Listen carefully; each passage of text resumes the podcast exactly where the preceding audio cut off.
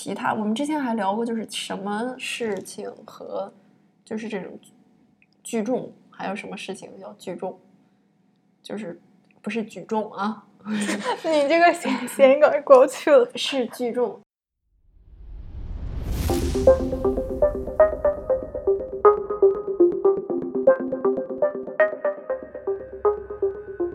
Hello，大家好，我是 Jacqueline。我们今天请到的是 First Major 今年大四即将要闭嘴，即将要闭嘴的学姐，你重新开始好吗？我这那你不分了吗？不分 audio 了吗？分不了，我刚打完。好，再来一个。Hello，大家好，我是 Jacqueline。啊，我们今天请到的是 First Major 今年大四即将要毕业的 Olivia 叉叉。呃，叉叉可以请你介绍一下，你作为一个在文理学院学 First Major 的人，你都在学什么？Hello，大家好，我叫叉叉，嗯，然后我，你还是不是很紧张？我好紧张，好神奇。那个大家好，我是叉叉，然后我的专业是戏剧，as Jacqueline said，嗯，文理学院在文理学院学戏剧还挺神奇的一个体验，因为它不是像呃艺术专修学校那样，就是你有一个。领艺术领域是你，你就是戏剧分很多领域嘛，你有一个专门去学的东西，比如说你学设计，或者你学灯光，或者你学木工，或者你学演员。但是就像我在 Bryn Mawr 这四年呢，就是什么都学了，就是从服装设计到导演到编剧到呃莎士比亚文本，就是这些文学偏文学呃方面的，就是都学了。然后嗯，还有一个 b r m a r 戏剧。这个项目比较，我觉得特别好的一个地方是，嗯，所有的人都会在每个学期参与到一部剧的制作里。然后，如果你是更倾向于走演员这条道路的话，就是会呃出演这部剧，或或者是你可以当副导演，或者是你可以当呃呃就是设计师助理之类的。嗯，或者是还有就 stage manager，就是中文翻译过来应该是像相对。就是现场导演这样，嗯，就是每个学期都会还请来一个，就是呃学校外边的导演来做一个，这是相当于一个比较比较专业的一个 show 了，嗯，可惜的是我们这个学期就演不了了，本来保持了很这个每个学期演一部剧的传统，然后我们家的墙上贴满了我这四年演的海报，但是本来给今年。这个学期的这个海报留出来这个空就填补不上了，很可惜。就是我现在呢，就是还没有进入这个正式进入这个 industry，然后已经受到了一个比较大的呃冲击，就是我就是要毕业了嘛，然后毕业给我打开这个 industry 大门的这个 job 呃这个 job offer，呃是个 summer internship，然后就给我给撤销了。就他说：“哎呀，我这个剧场现在太难了，然后就是你就关门，然后没有观众来，就无法 生存。就是这，因为他娱乐行业就就重点就在于就是要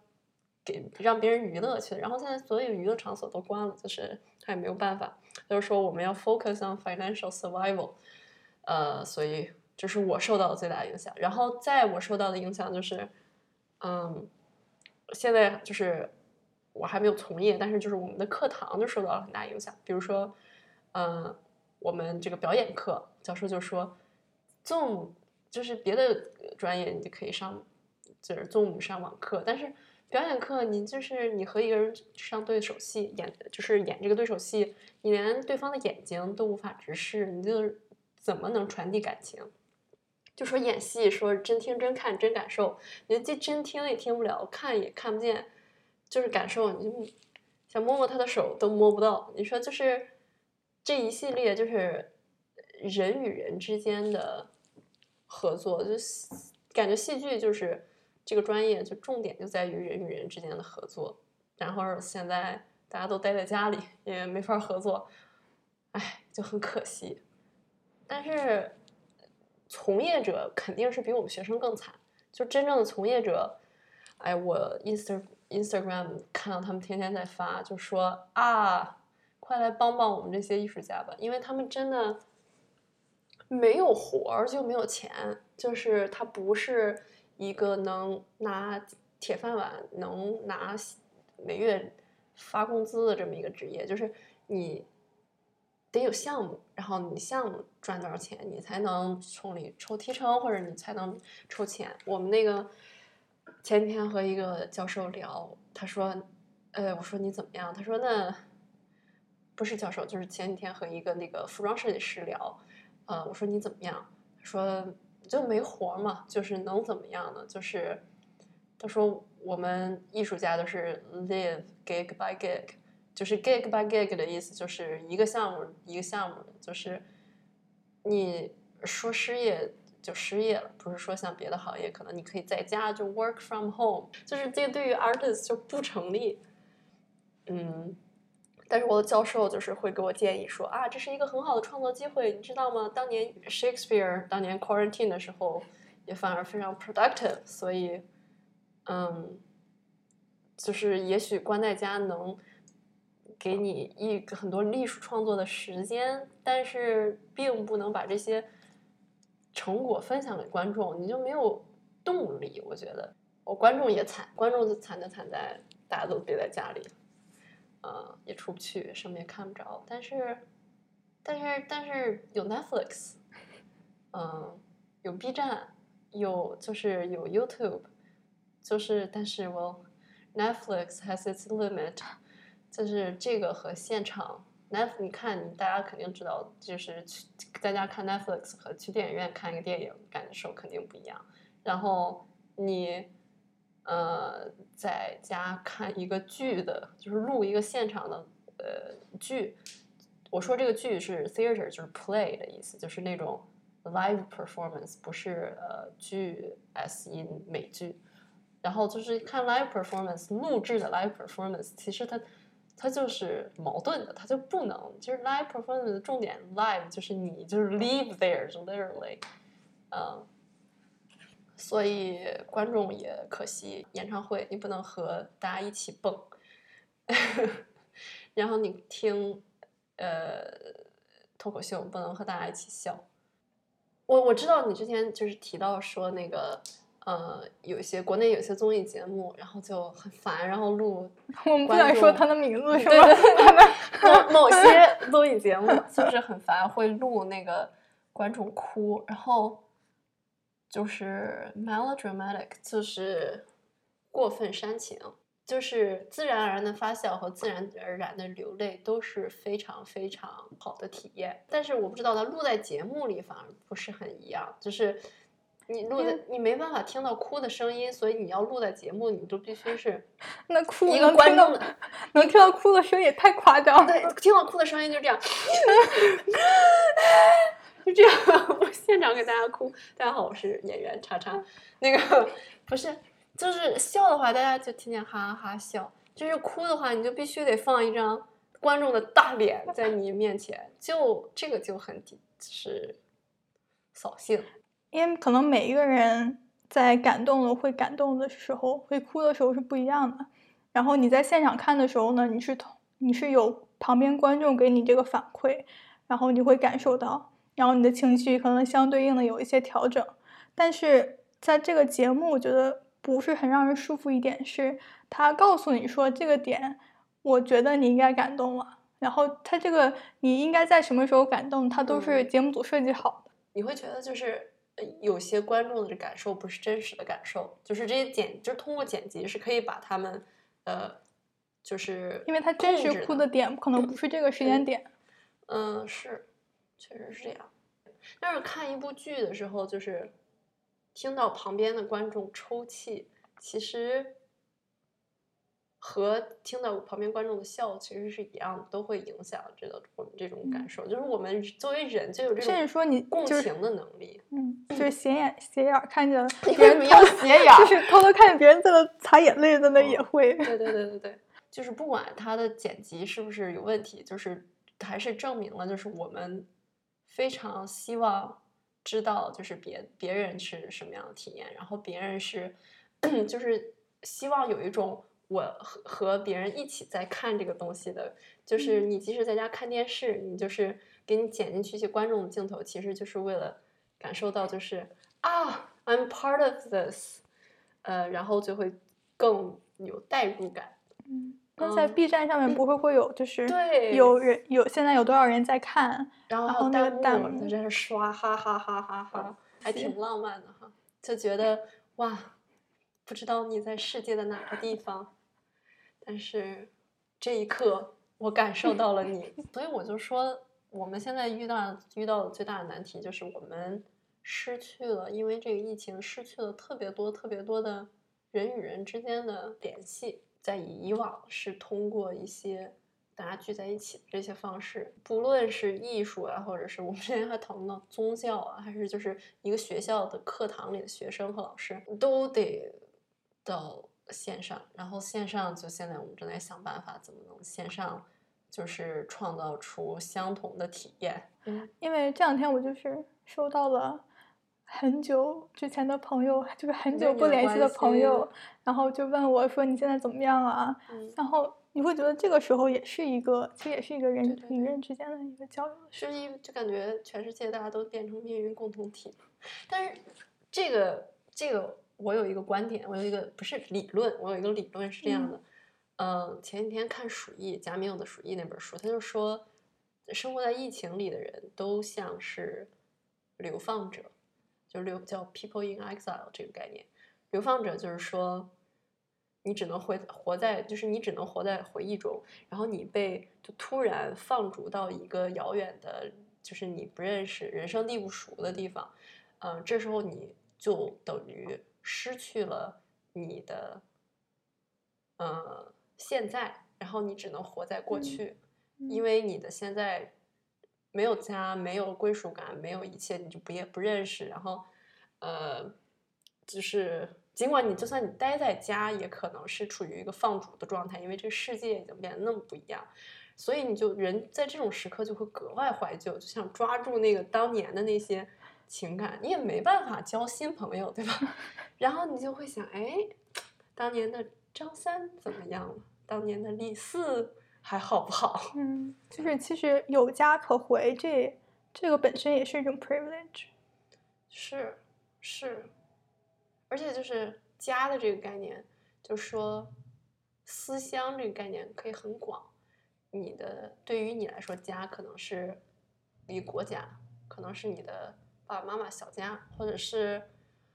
呃文化上的归属感，或者一个圈子对你的个人身份的包容程度，就是一个能包容你的圈子才是你的家。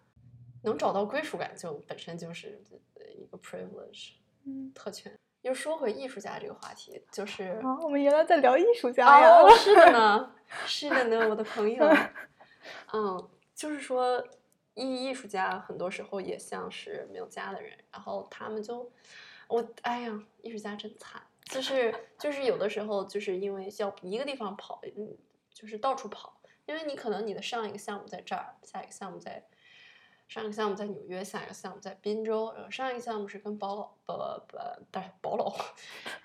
百老汇 合作，然后下一个项目可能是在一个学校教书，你当 teaching artist，到处跑。就是哦，对，就是说到艺术家有一种呃呃挣钱的方式，不是挣钱吧，就是 support themselves，就是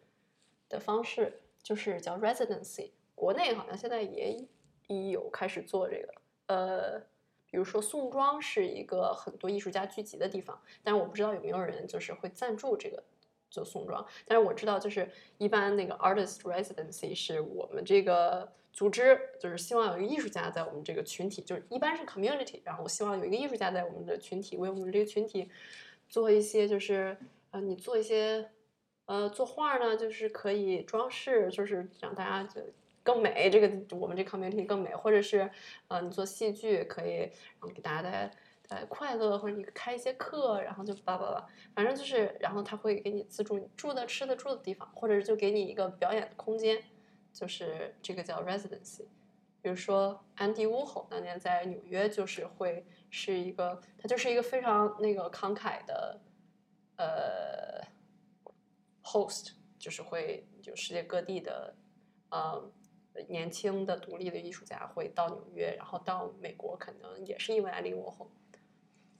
嗯嗯，我就觉得现在就很难，就是有能有一个地方待着，挺过 quarantine，其实就是一种特权。可以可以聊一下，就是现在艺术家这么困难，就是你想到一些，不管从各个角度支持艺术家，你刚刚也说到了那个 residency，和对，其他的一些支持艺术家的一些方式吧。呃，个人层面，如果你是一个 like 房东，你可以就是减少租金，呃我从就是看观众的角度说，嗯，你可能你新买了这一季的，你买了什么票，你尽量不要退票，这也是一种 support 方式。是这样，就是你可以就说我这个票 donate，就是捐就捐给你，或者是你换一张我们你未来之后的票，嗯就是其实有很多方式让你，就既既两方都开心。就是他现在尽管他之后可能会给你一张免费的票，就是但是他现在你你这一点点钱对他来说就是很大的帮助。呃，我前几天收到一个剧场的呃发的那个 email 说，你好，这是我们的汇款信息，欢迎大家来就是捐钱。嗯 因为就像费城交响乐，你每次拿到那个 concert program，然后你就会看，哎，这个人捐了多少钱？这些人的名字列下来，他们是捐了呃一百万以上，然后下面就是捐十万以上。除了个人，就是组织、艺术组织、组织层面。对，就组织层面，重新说哈，组织层面，组织层面，组织不对，组织这说不明层面，白。组织层层，组织层面，呃，呃可以发一些那个 fellowship 或者是 grant，然后你说这个最近失业在家的艺术家可以做申请，独立艺术家现在是就是最难的，就我们个人层面帮到独立艺术家很难，因为你如果不认识一个独立艺术家，你不能直接给他捐款，你可以捐给组织，然后组织可能就是哪个 theater 可能给自己的艺术家就不解雇，他比如说。虽然我的工作没了，但是希望不会有更多的人被解雇，就是希望这个 theater，呃或者各种组织拿到钱之后，能保证他们呃这个之前签过的艺术家能有饭吃。再往上说就是政府层面的，嗯，我知道像德国默克尔前几天发言说，艺术家在这个时代是不可或缺，尤其是在这个困难的，在这么一个困难的境遇，所以希望。呃，就是他会就是拨一些款，然后发给哪些这个剧院呐、或者是创作的 institution 啊之类的。对我现在能想到的这种帮助的方法，那其实再就是或者是很简单的一个方法，就不不涉及到钱的，你就是去现在去买正版的呃电影，或者是买正版的音乐。就是看，就去刷浏览量，或者是 Instagram 上你你推广，你就用自己的屏推，把一个艺术家推荐给自己的朋友，然后说，哎，大家来看，就是这些都是更简单的一些 in general，呃，大家可以支持艺术的方式。毕竟我个虽然，哎，我个人觉得艺术还是很重要的。嗯表演者这个概念，甚至可以发散了说，因为嗯我们刚刚一直在讨论的是，就是作为就是现在演作为一个演员，然后没法出去表演，现在一受疫情影响也演不了戏了。但其实我们每一个人，就是在某种程度上，都是这个社会上这个这场大戏剧的演出，就是。你现在，你现在想，比如说打个比方，出门要化妆，你在家也不用化妆。化妆是一个多么多么表演性的一个举动，就是是是为了什么呢？是为了给别人看的。然后还有人就是一定要到图书馆才能 学习，这个也是，就是你的这个我们很多行为里都带着表演的这个，都有表演的成分存在。所以说开了，从从我这个演员的身份。以艺术从业者的身份说开了去，那个这个社会上每一个人现在都在受他们的这个 social performance 这个社会演出都受到了疫情的影响。然后，不过也说不定也有可能是一个好事儿呢。如果我们这样想，就是不用化妆，就是这种 gender 的这种 performance，就是如果我们说性别是一种演出的话，呃，也许这是一个让大家更接近，是更更去试问自己我的，对，更去接近本我，然后更去试问自己的内心，然后，嗯、在这样一种情况下，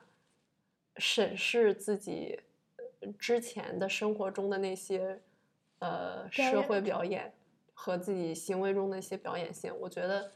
这可能是我们可以在就是在这个疫情期间，反正也没别的事儿事儿做，就是你可以做这样一个功课，就是来反省一下，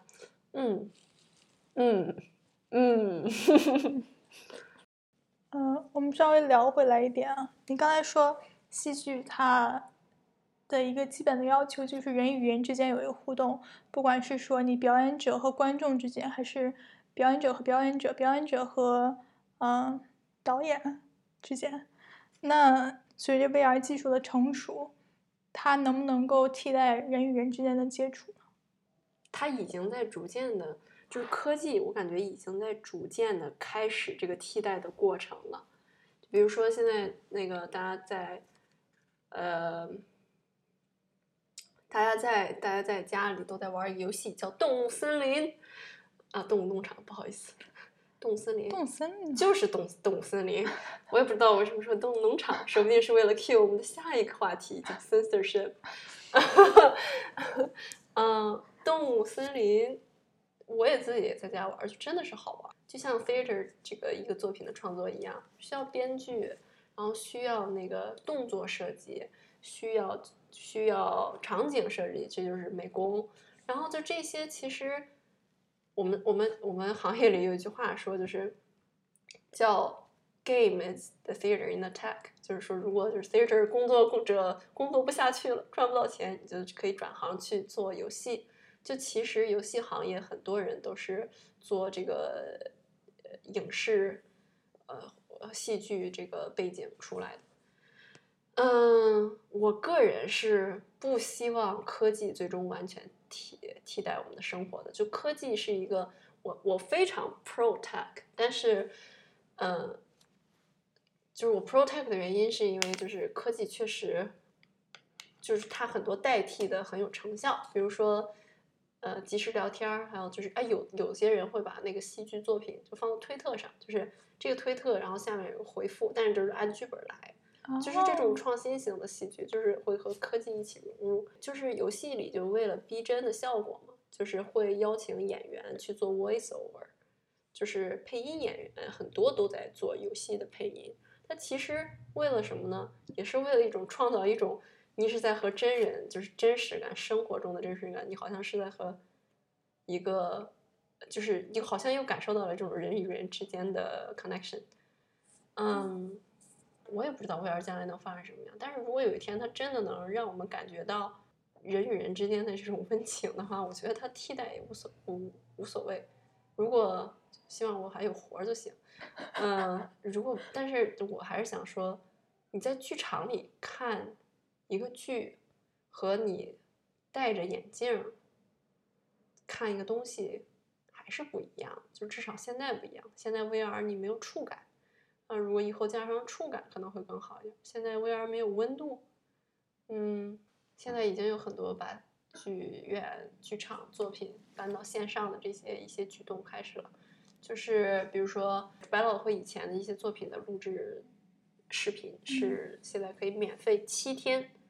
在线上观看，叫 Broadway HD，希望大家能去看。还有很多剧场，就是你点进他们的主页，他们会给你就是，哎呀，我们这个不能取消演出的，最后变成了一个那个呃录录制，然后大家也可以就是去看查一下自己以前喜欢去的一些剧院有没有这样的视频，就是放到他们的网站上。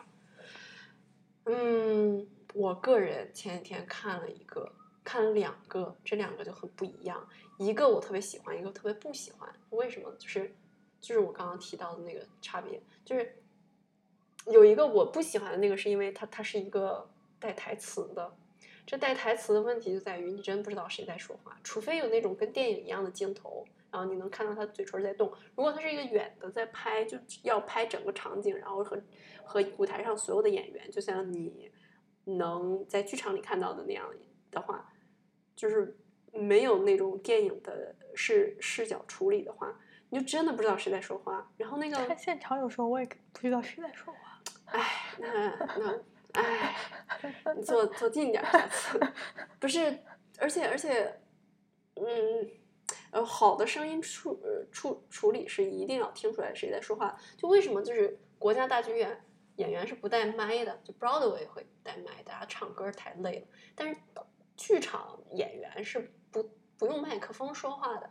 就是因为要让你听到哪个演员在说话，所以要练一一一啊啊啊，就是就是为了声音足够洪亮，然后就传到最后一排那观众那儿。那在 b r i m e r 演出就是绝对不可以用麦的，就是在剧场就是这种正剧，呃，不是音乐剧的话，很一般，大部分情况下不用麦。嗯，除非那种特别商业，然后演好几百场，可能我也不是很清楚，我也没演过那样的。对对对，我还没说完，就是刚刚有两种。我看了一个不喜欢的，一个特别喜欢，特别喜欢的那个是一个木偶戏，不带说话的。我当时看那个就真的特别美，然后我就在想，然后又不受到这个不知道谁说话的这个干扰，然后我在想，嗯，真好这个作品。但是要是我在现场看，肯定更好，因为它是一个冰做的木偶。然后我就在，然后你要是能在现场的话，能感受到那个冰凉凉的。然后，然后那个还有一次就是他那个舞台还有一个场景是。整个开始下雨，就是你能感到那个雨水的那个湿润，还有舞台上演员踩在雨水的那个小的声音，就这些很细小的东西，我不知道 VR 能不能，就是就是反正我现在是对这个这个，如果仅仅一个剧就仅仅被录下来，我是会觉得还肯定没有在现场考，但也许未来科技发展了，就这些困难就都被攻克了，不知道，所以我我还是觉得就是。不说 VR，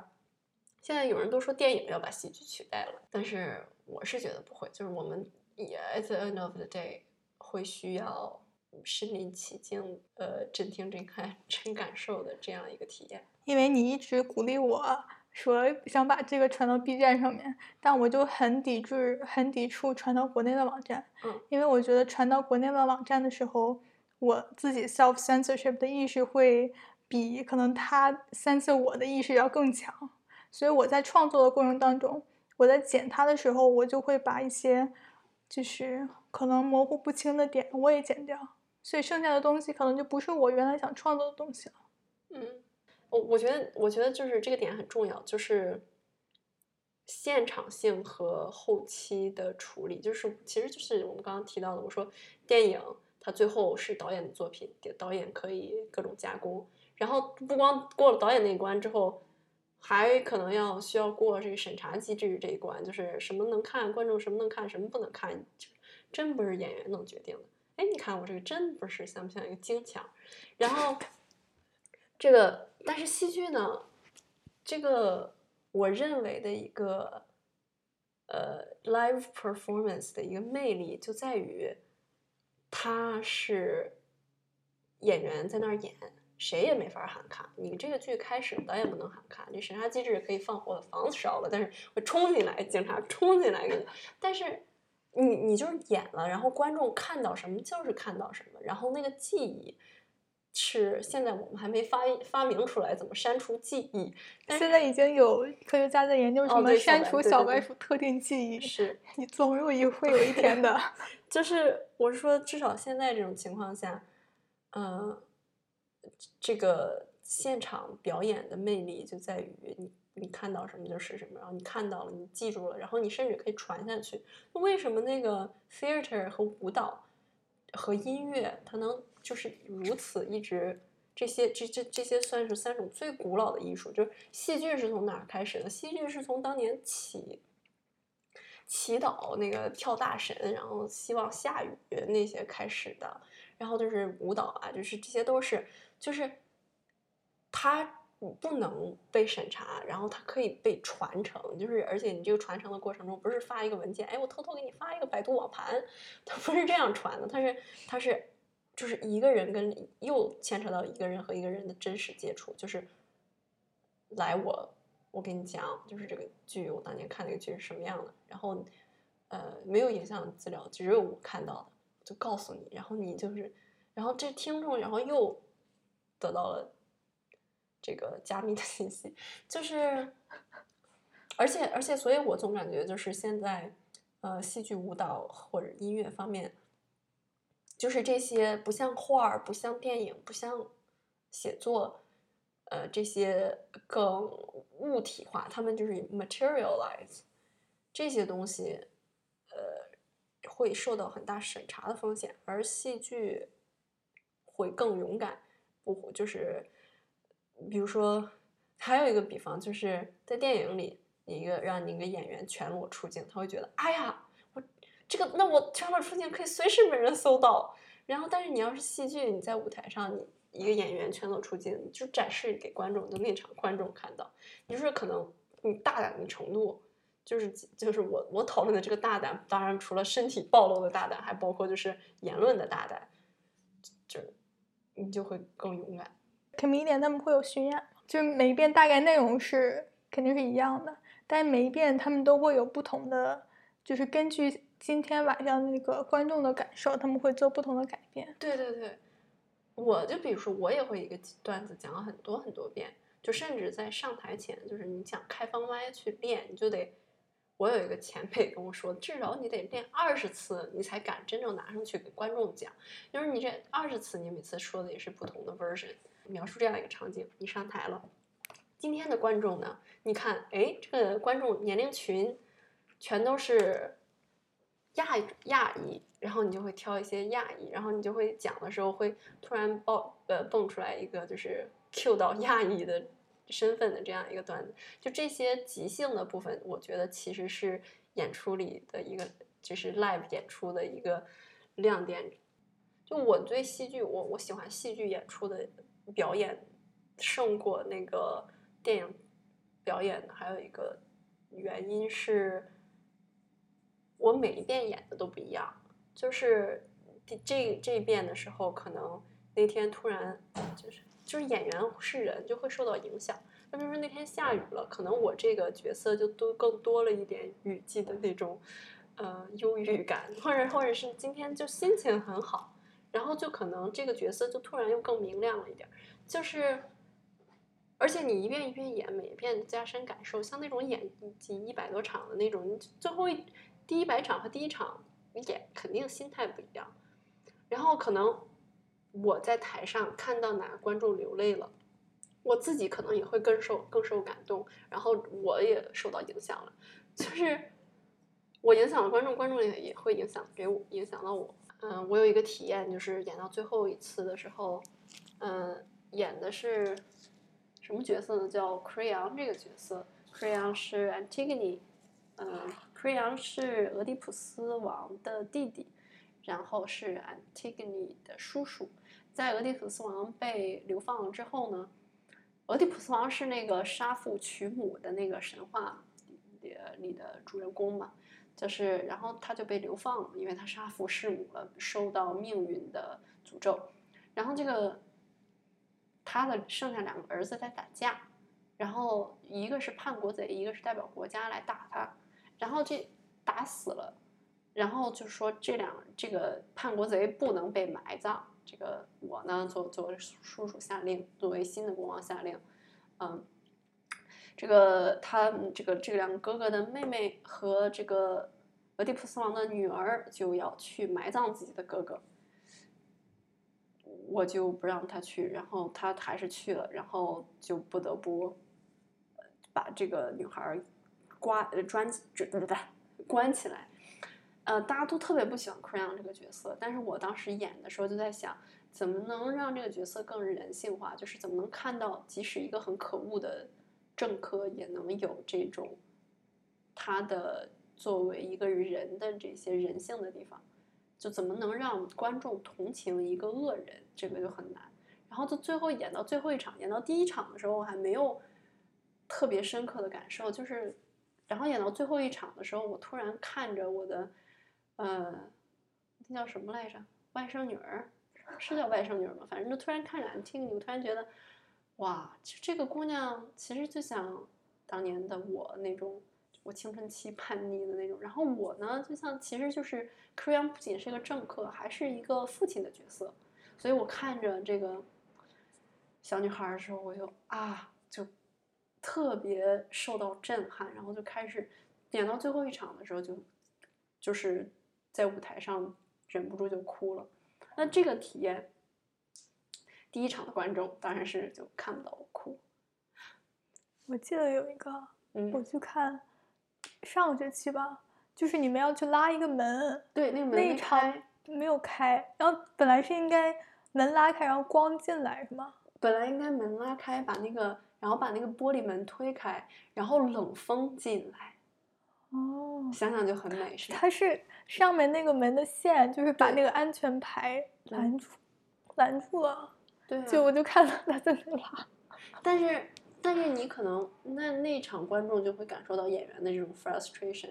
每一次意外和的发生，我觉得都有可喜和可悲之处。呃，还有一个就是 oral history，因为你刚才讲了，就是你的戏剧的这个传承是，我把我看到这个剧的感受，我用口头分方式分享给下一个人。口头叙述肯定是会不断被呃改变、不断修正的，但是它和审查的一个区别就在于，一个是历史自然的，或者是人自然的这么一个过程，然后或者带着遗忘，带着嗯、呃就真实的，就是就是自然而然的遗忘和呃历史或者或者是某一个一只不明的手帮你擦掉这种遗忘，是不一样的遗忘的过程。就比如说像《红楼梦》，当时是有很多手抄本的。那你在每个人手抄的时候，不管说你是就太累了写错了字，嗯少写了字，或者说你故意就是说怎么样，你你借了这个手抄本，然后你不还回去，嗯然后这一卷就丢了。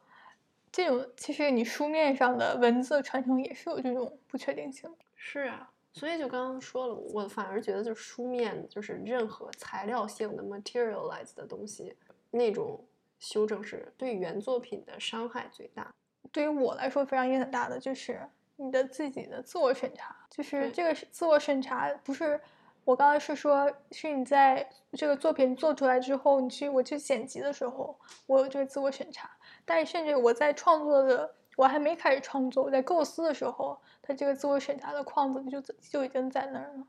所以这个对于创作者本身来说是一个很大的限制。所以就有各种各样的技巧，就是可是这个技巧就很累很烦。就是很累很烦。你他为什么很累很烦呢？所以我们要不要我们要摆脱那个让人很累很烦的东西？但是如果它就真实存在，就没有办法。其实我文学的 thesis 写的就是这个，叫做再介绍一下，呃，它它是 有三个 major，呃，theater、comparative literature 和 French。然后我们今天只讲它的，着着重讲它 theater major 的，然后之后我们会会再开其他的期，讲它嗯其他的方面，anyway，可以继续了。我可以继续了。反正就是文学比较文学的那个，我就在研究一个漫画，然后它处理的是一些很非常敏感的历史，在这儿我就不说了是什么历史。但是我读到一个文献是这么写的，这个文献叫《The Art of Writing and Persecution》，他拿什么做的例子呢？土耳其这个嗯就很多作家的作品作为例子，他就讲了这些作家呢，他真实白面书书白纸黑字写的不一定是他要写的，每个作家都有各种各样的技巧，怎么把他想说的从不写出写不出来的里面传达出来。比喻就是一个这个技巧，他有的时候就是不光是政治层面的，就比如说有些很露骨的，你也不能说，就是一种在一个宗教社会里，你要想写的是自己同性恋，那你就是它不涉及到这个政权，但是它就是触犯到，反正触犯到别人的利，触犯到当政者的利益了，或者是当权者的利益，当权可以是宗教权利，可以是政治权利。他就他就写比喻，或者是写。现在你这个叫阴阳怪气，也有也有个名词。哎，我是真讨厌这些名词。嘲讽就叫讽讽刺，嗯，以笑话的形式写出来，就是哎呀，我是开玩笑的啦，不要把我这句话当真，这也是一种方法。嗯，还有什么方法？还有就比如说那个文体用的是一个非常，就我这个文体。写的是非常正儿八经的一个文体，但是用这个正儿八经的文体写一个阴阳怪气的这个内容，就是可以把文体和内容分开，就这些都叫弦外之音。创作者，我觉得创作者真的是，首先我们要有意识，这个要意识到审查，然后更要也要意识到自己的自我审查，然后要有意识的去抵抗这种自我审查。就这种自我审查，甚至不是因为外来审查给你的自我审查，甚至有可能是，比如说，你认为这个你的这个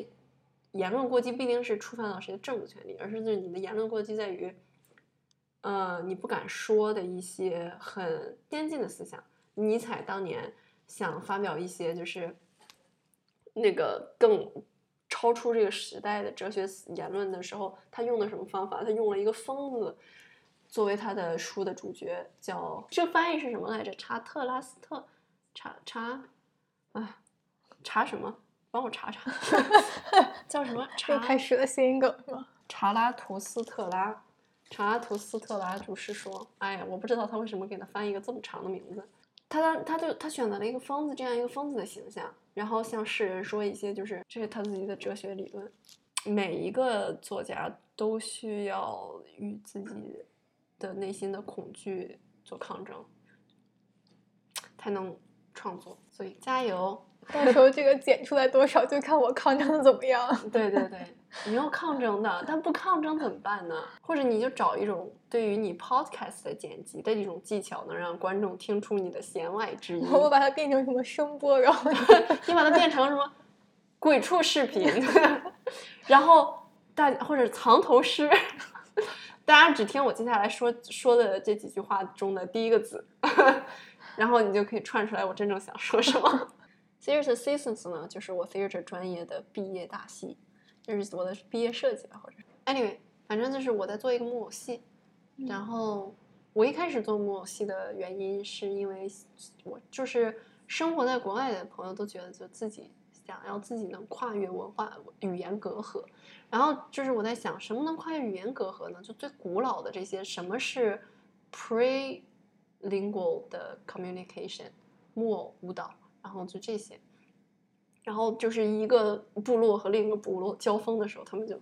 就肯定五花五花一段，然后哎，你也能尽管说不同的部落语言，你也能听懂，反正就是我就在尝试，就是木偶这种。形式来表来表达一些不能说的东西，嗯，就是即使我不说话，大家希望大家能懂。但是呢，本来是想演的，但是现在学校取消了，学校关了，然后剧场肯定也就关了，我就也不能 邀请观众来看，所以现在歇业在家，想办法把这个我这个作品继续以不同的方式。呈现出来，但是肯定要面临着巨大的改动，就很可惜。而且还有就是，我本来已经有了我的声音设计和舞台设计，就各种，现在我们也没办法合作了，就只能自己一个人在家，很可惜。就感觉自己四年来学到的东西都，